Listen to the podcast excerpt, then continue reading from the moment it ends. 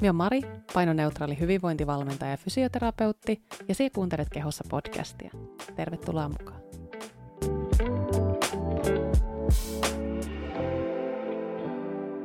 Alright.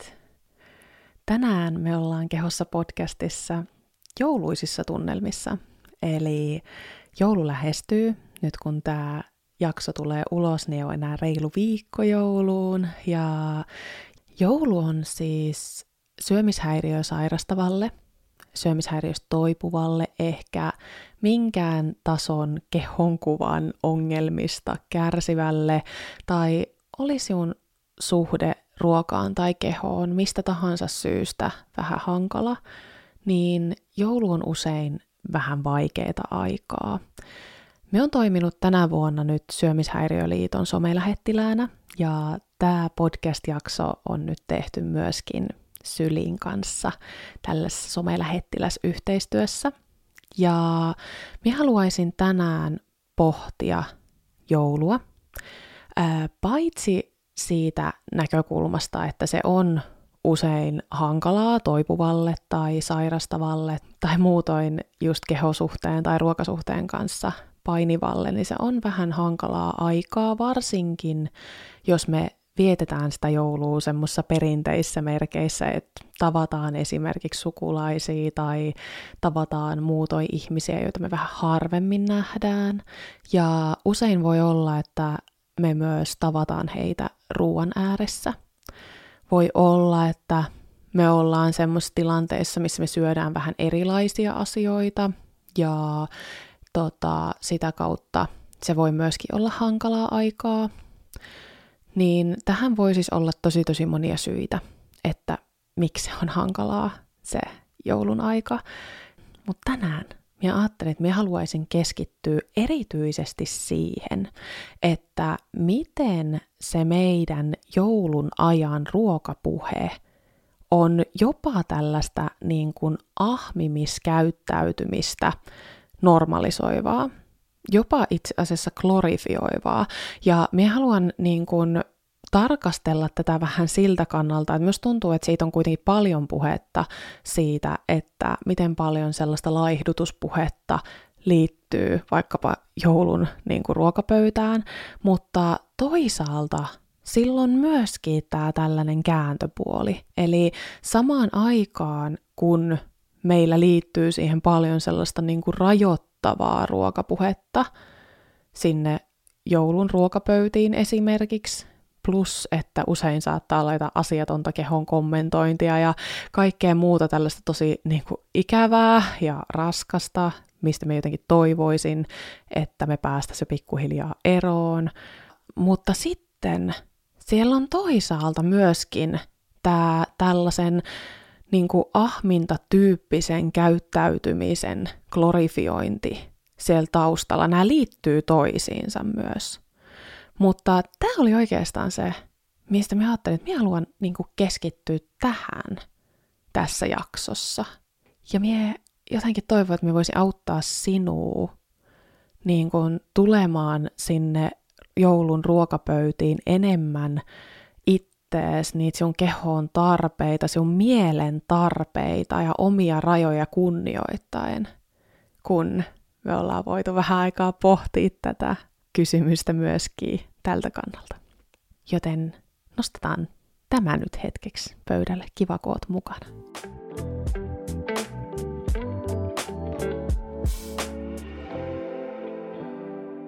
Ihan ensimmäisenä me haluan nostaa tähän sellaisen perisuomalaisen sanonnan, joka kertoo minun mielestä niin kuin aivan riittävästi tästä, minkälaisia ongelmallisuuksia tähän joulun ajan ruokapuheeseen liittyy. Nimittäin sen, että ei silloin mitään väliä, mitä syöt joulun ja uuden vuoden välillä, vaan sillä, mitä syöt uuden vuoden ja joulun välillä. Eli kun sanoin siitä, että joulu on herkästi sellaista ahmintatyyppisen käyttäytymisen glorifioinnin ja ainakin normalisoinnin aikaa, niin tässä on tosi tärkeää muistaa se, että ahminnan kääntöpuolella on aina rajoittaminen. Eli tässäkin sanonnassa piilee se semmoinen ajatus siitä, että nyt joulun aikaan pitää syödä niin paljon kun vaan ikinä pystyy. Siis vaikka tietynlaisia ruokia ää, täytyy syödä nyt jouluna, koska niitä syödään nyt jouluna ja niitä ei syödä koskaan muulloin. Ja nyt saa syödä ja nyt pitää syödä jotenkin itsensä tosi ähkyyn ja silleen, että on epämukava olo, jotta sitten uuden vuoden jälkeen taas alkaa semmoinen rajoittaminen. Niin tämä on oikeasti äärimmäisen hyvä esimerkki tällaisesta syömishäiriötyyppisestä niin kuin ahmimisrajoittamiskäyttäytymisestä. Ja tämä voi olla tosi haitallista tosi monille. Ö, ylipäätään tämä on niin kuin semmoisena kulttuurisena niin kuin syömishäiriötyyppistä käyttäytymistä niin kuin normalisoivana puheena niin tämä on mun mielestä jotenkin aika niin kuin huolestuttavaa. Ja mie haluan nyt nimenomaan pohtia sitä, että minkälaisia tapoja tätä olisi lähestyä niin, että me voitaisiin niin suojella itseämme tältä tämän tyyppiseltä ajattelulta. Koska tässäkin tullaan nyt tilanteeseen, vaikka tässä on niin kuin mukamas kyse sellaisesta niin kuin sallivuudesta. Ja tässä on mukamas kyse siitä, että nyt on lupa syödä. Niin tässä edelleenkin tullaan tilanteeseen, jossa ruokaan liittyy ihan valtava semmoinen moraalinen lataus. Ja myöskin, että meidän tarve selittää sitä, että miksi me syömme nyt tietyllä tavalla sillä, että me aiomme rajoittaa sitä myöhemmin. Ja tämä on niinku se ongelma, että just jos ajatellaan ahmimista ja ahmintakäyttäytymistä niinku ylipäätään, niin sen ahmintakäyttäytymisen ensimmäinen niin kuin juttu siinä sen purkamisessa on sen rajoittamisen ja sen kompensoinnin purkaminen. Eli totta kai siis se, että ruokitaan sitä kehoa riittävästi ja näin edelleen, jotta ei päästä sellaisen nälänhädän tilaan, mutta jo tämä ajatus siitä, että meillä ei ole sitä rajoittamista siellä taustalla, auttaa siihen ahmimiseen älyttömän paljon. Koska jos me ajatellaan tätä joulun ruokaympäristöä ja sitä, että miten me tullaan sinne, niin onhan se aivan erilainen tilanne, jos me tullaan sinne ajatuksella, että me vaikkapa voidaan syödä sitä suklaata nyt ja me voidaan syödä sitä suklaata ihan kaikkina muina vuoden päivinä myös. Kun sitten se, että me ajatellaan, että nyt jouluna pitää syödä suklaata, koska sitten uuden vuoden jälkeen tämä taas nyt niin kuin alkaa tämä rajoittaminen. Samoin kuin kaikki muutkin ruuat, mitä me syödään jouluna, niin tässäkin on tosi tärkeää muistaa, että voi olla, että se meidän syöminen näyttää siellä jouluna tai joulun ja uuden vuoden välilläkin, who cares, näyttää erilaiselta kuin mitä se näyttää muina vuoden päivinä. Mutta sen ei silti tarvitse olla sellainen tiukkarajainen, että se, että meillä voi samaan aikaan olla lupa syödä yli sen meidän kylläisyyden tarpeen koska joskus me syödään yli sen meidän kylläisyyden tarpeen, ja se kuuluu siihen sallivuuteen, se kuuluu elämään, se kuuluu myöskin niiden omien nälkä- ja kylläisyyssignaalien kuulemiseen, että joskus meillä tulee tilanteita, jolloin me mennään yli sen semmoisen mukavan kylläisyyden. Oli se sitten jouluna, tai oli se sitten ihan tavallisena tiistaipäivänä.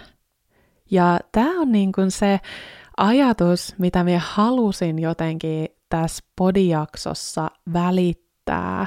Minä toivoisin, että minä voisin antaa niin kuin kannustusta siihen, että sinulla on niin kuin ehdoton lupa syödä jouluna, ja sinulla on ehdoton lupa syödä myös joka ikisenä muuna päivänä, mitä vuodessa on. Ja sinulla on myös jouluna lupa kuunnella niitä sun kehon rajoja. Sulla on myös jouluna lupa lopettaa syöminen silloin, kun se tuntuu siusta hyvältä.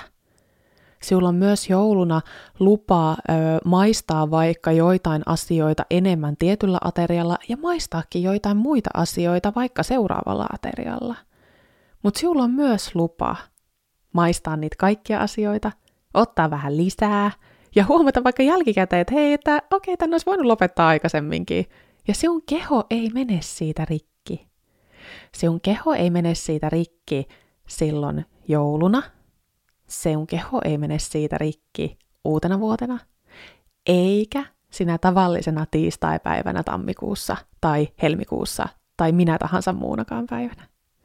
Tämä on niin kuin se ää, ajatus, mitä minä haluaisin tuoda tämän tilalle, tämän, että niin kuin jouluna täytyy syödä ja jouluna täytyy syödä ihan älyttömän paljon ja se kuuluu jotenkin siihen asiaan, niin se, että, että mitä jos se joulu oiskin semmoinen aika, niin kuin sen ruokapuheen osalta myös, sen syömisen osalta, ihan kaiken tekemisen osalta, että siihen ei liittyskään mitään sellaisia sääntöjä, mitä ei ole niin olemassa myöskään muina päivinä vuodesta.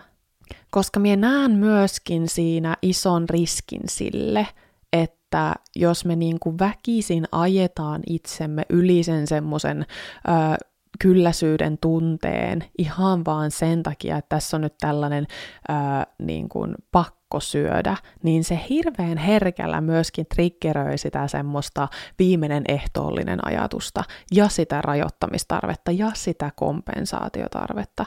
että ennen kaikkea mie toivoisin, että me voisin niinku herätellä sinukin etukäteen jo ajattelemaan sitä, että söit ihan minkä tahansa verran silloin jouluna, tai minä tahansa muunakaan juhlapäivänä, mitä tähän nyt tulee, niin sinun ei tarvitse kompensoida sitä. Ja mie toivon suuresti, että siet kompensoisi sitä, koska sitä ei tarvitse tehdä. Ja se kompensointi ja se rajoittaminen on just tämä, minkä toisella kääntöpuolella on usein just se ahmiminen ja minkäänlainen semmoinen ahmimiskäyttäytyminen.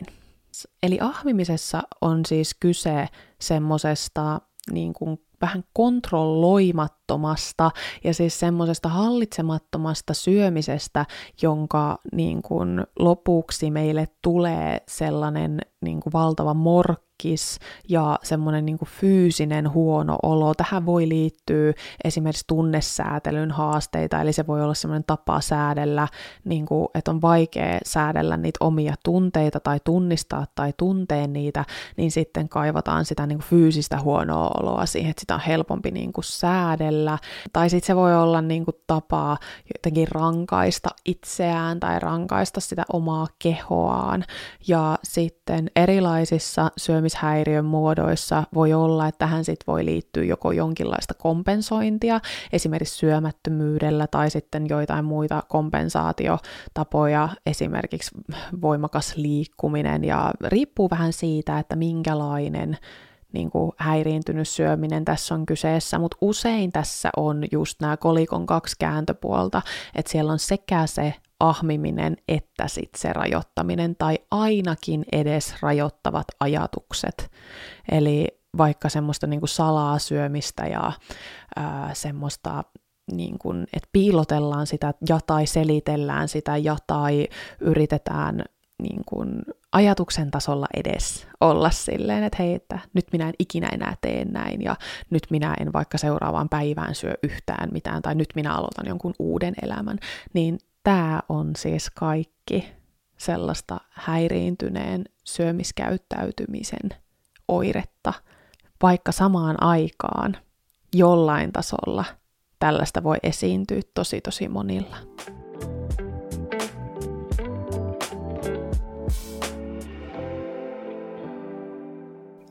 Mutta sitten jos me mietitään sitä, että minkälaisia parempia tapoja toimia tai parempia tapoja asennoitua tai ajatella tästä asiasta me voitaisiin niin kehitellä tähän tilalle. Tässä sitä meikäläinen yrittää nyt sitten muuttaa tämän meidän joulun ruokapuheen ongelmallisuudet ja luoda sellaisen paremman tavan lähestyä tätä joulun ajan syömistä, jotta se tukisi myöskin sitä meidän kehorauhaa, ruokarauhaa, myöskin intuitiivista syömistä ja niiden meidän kehon viestien kunnioittamista, myös meidän mielen tarpeita ja että meillä voisi kaikilla olla mukavampi olla siellä joulun ruokapöydässä jos me ajatellaan kokonaisuudessaan tätä, että miten siellä voisi olla mukavampi olla siellä ruokapöydässä, niin Syömishäiriöliitolla on myöskin joulupöytään tarkoitettu tällainen ruokarauhan julistus. Tämä löytyy Syömishäiriöliiton erilaisista kanavista ja me voi laittaa tähän kuvaukseen myöskin linkin siitä. Ja yksi hyvä tapa yrittää muokkaa sitä omaa ruokaympäristöä siellä joulun ruokapöydissä, on se, että laittaa esimerkiksi sukulaisille tämän jo tiedoksi etukäteen. Tämä on niin kuin yksi semmoinen hyvä yleismaallinen juttu siihen, että mitä voidaan tehdä sille, että meidän olisi helpompi olla siellä meidän sukulaisten kanssa siellä ruokapöydässä. Mutta sitten jos me ajatellaan itseämme ja sitä, että minkälaisia ajatuksia, tunteita, käyttäytymistä me tuodaan itse sinne ruokapöytään, niin ehkä yksi semmoinen asia, minkä minä halusin tähän nostaa, on se, että on tosi tärkeä ymmärtää se, että meillä on olemassa monenlaista erilaista nälkää. Eli se, että meillä on olemassa sellainen biologinen nälkä.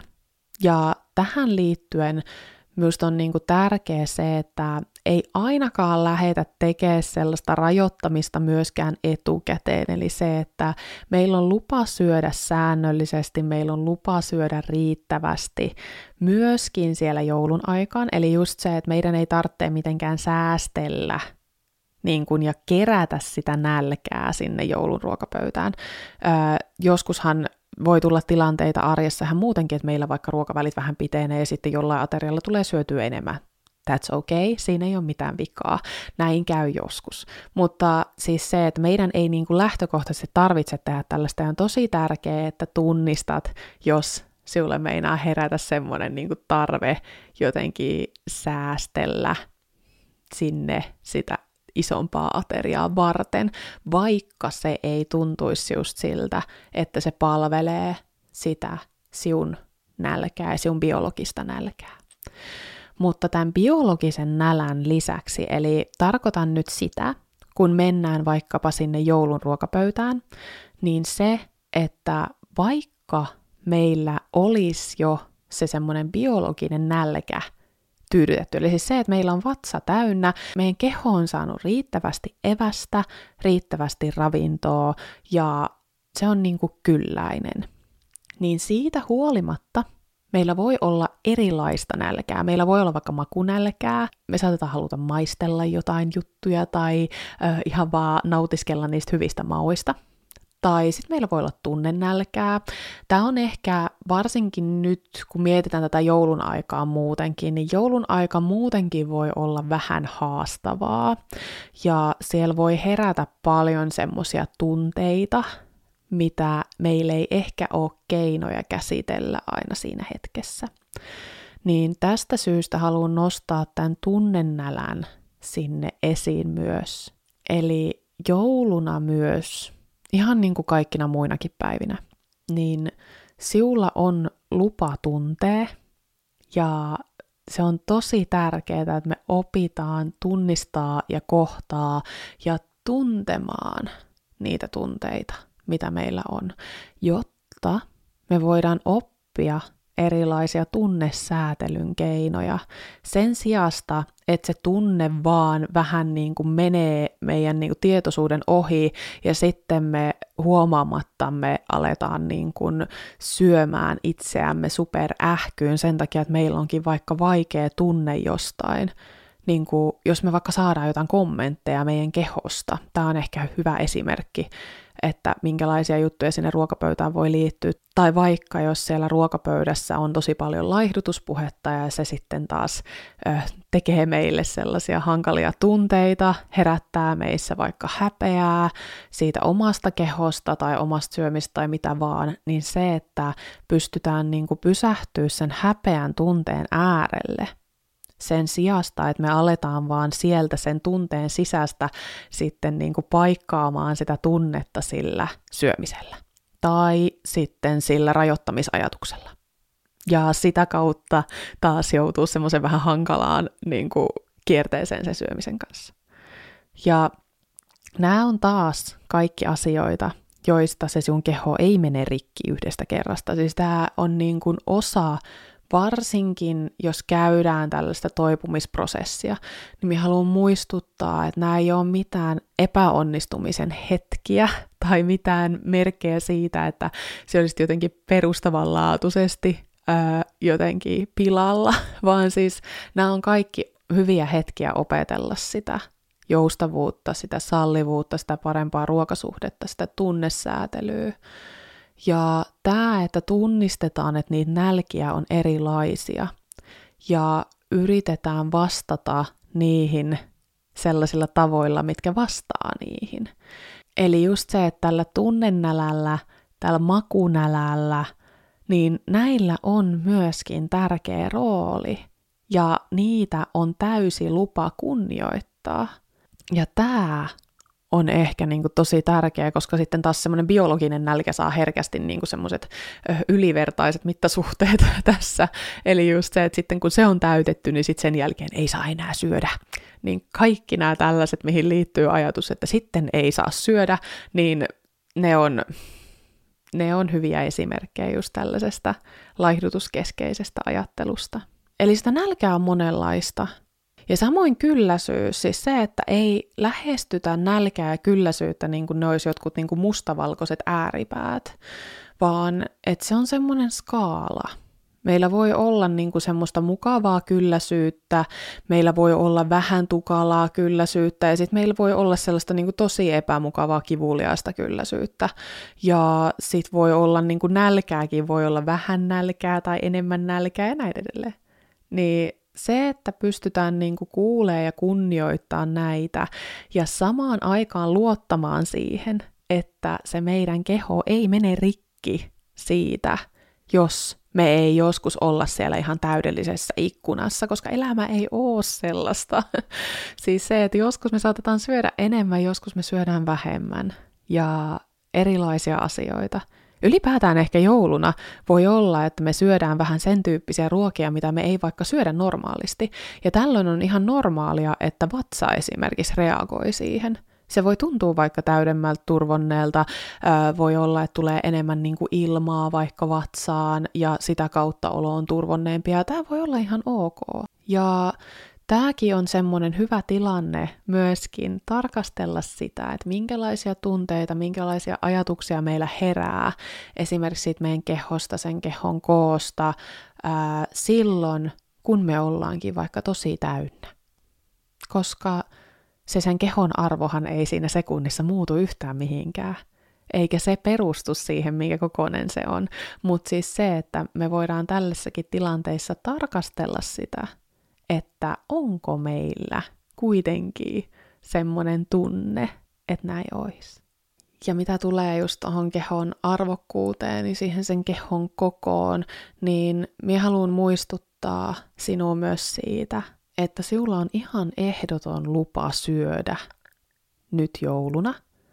Sinulla on aivan ehdoton lupa syödä myös ihan kaikkina muina päivinä. Oli se sinun keho minkä kokoinen hyvänsä. Koska se sinun lupa syödä ei määrity sen mukaan, minkä kokoinen se sinun keho on. Ja mie toivon, että mie voisin muistuttaa sinua myös siitä, että sillä sinun keholla on lupa olla just sellainen ja just sen kokoinen kuin mitä se nyt on. Ja ihan niin kuin todellisuudessa, niin se sinun kehohan ei tarvitse mitään lupaa. Se ei tarvitse sitä lupaa siulta, eikä se tarvitse sitä lupaa keneltäkään sun sukulaisilta, eikä yhtään keneltäkään olla sellainen kuin se on. Se sun keho on just semmoinen kuin se on.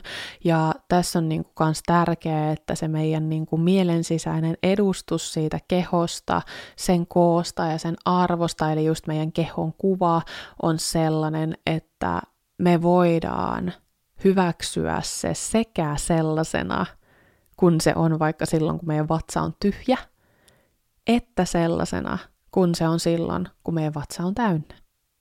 Tai semmosena, kun me ollaan jossain tietyssä kulmassa tai tietyssä vaatteessa tai mitä ikinä, ja sitten toisaalta myös silloin, kun me ollaan jossain eri vaatteessa tai eri kulmassa tai mitä ikinä, tai joku ottaa meistä kuvan tai mitä vaan, niin sinun keholla on lupa olla sellainen kuin se on. Ja tämä on jotenkin semmoinen ajatus, minkä minä toivoisin, että me voisin istuttaa ihan kaikkien mieleen. Mut joo. Ja sinulla on lupa tuntee, sinulla on lupa tuntee myös niitä hankalia tunteita, koska jouluun voi liittyä niitä tosi paljon. Ja sinulla on täys lupa tunteen niitä. Ja oikeastaan ne tunteetkin ne kaipaa just sen, että ne tulee niin kuin tunnetuiksi, että ne saa sellaisen fysiologisen vasteensa. Ja sitä kautta niiden kanssa on paljon helpompi tulla toimeen, kuin sit se, että yritetään väistellä niitä, koska ne tunteet tulee kyllä, ja ne tunteet herää kyllä, vaikka me kuinka paljon yritettäisiin niitä väistellä. Että sit kun me pystytään ottaa ne vastaan ja jotenkin niin kuin tunnistaa ja niin kuin tunnustella niitä, niin sitä kautta meidän on myös paljon helpompi niin kuin päästään niistä irti ja antaa niiden myös mennä, kun ne on valmiita siihen.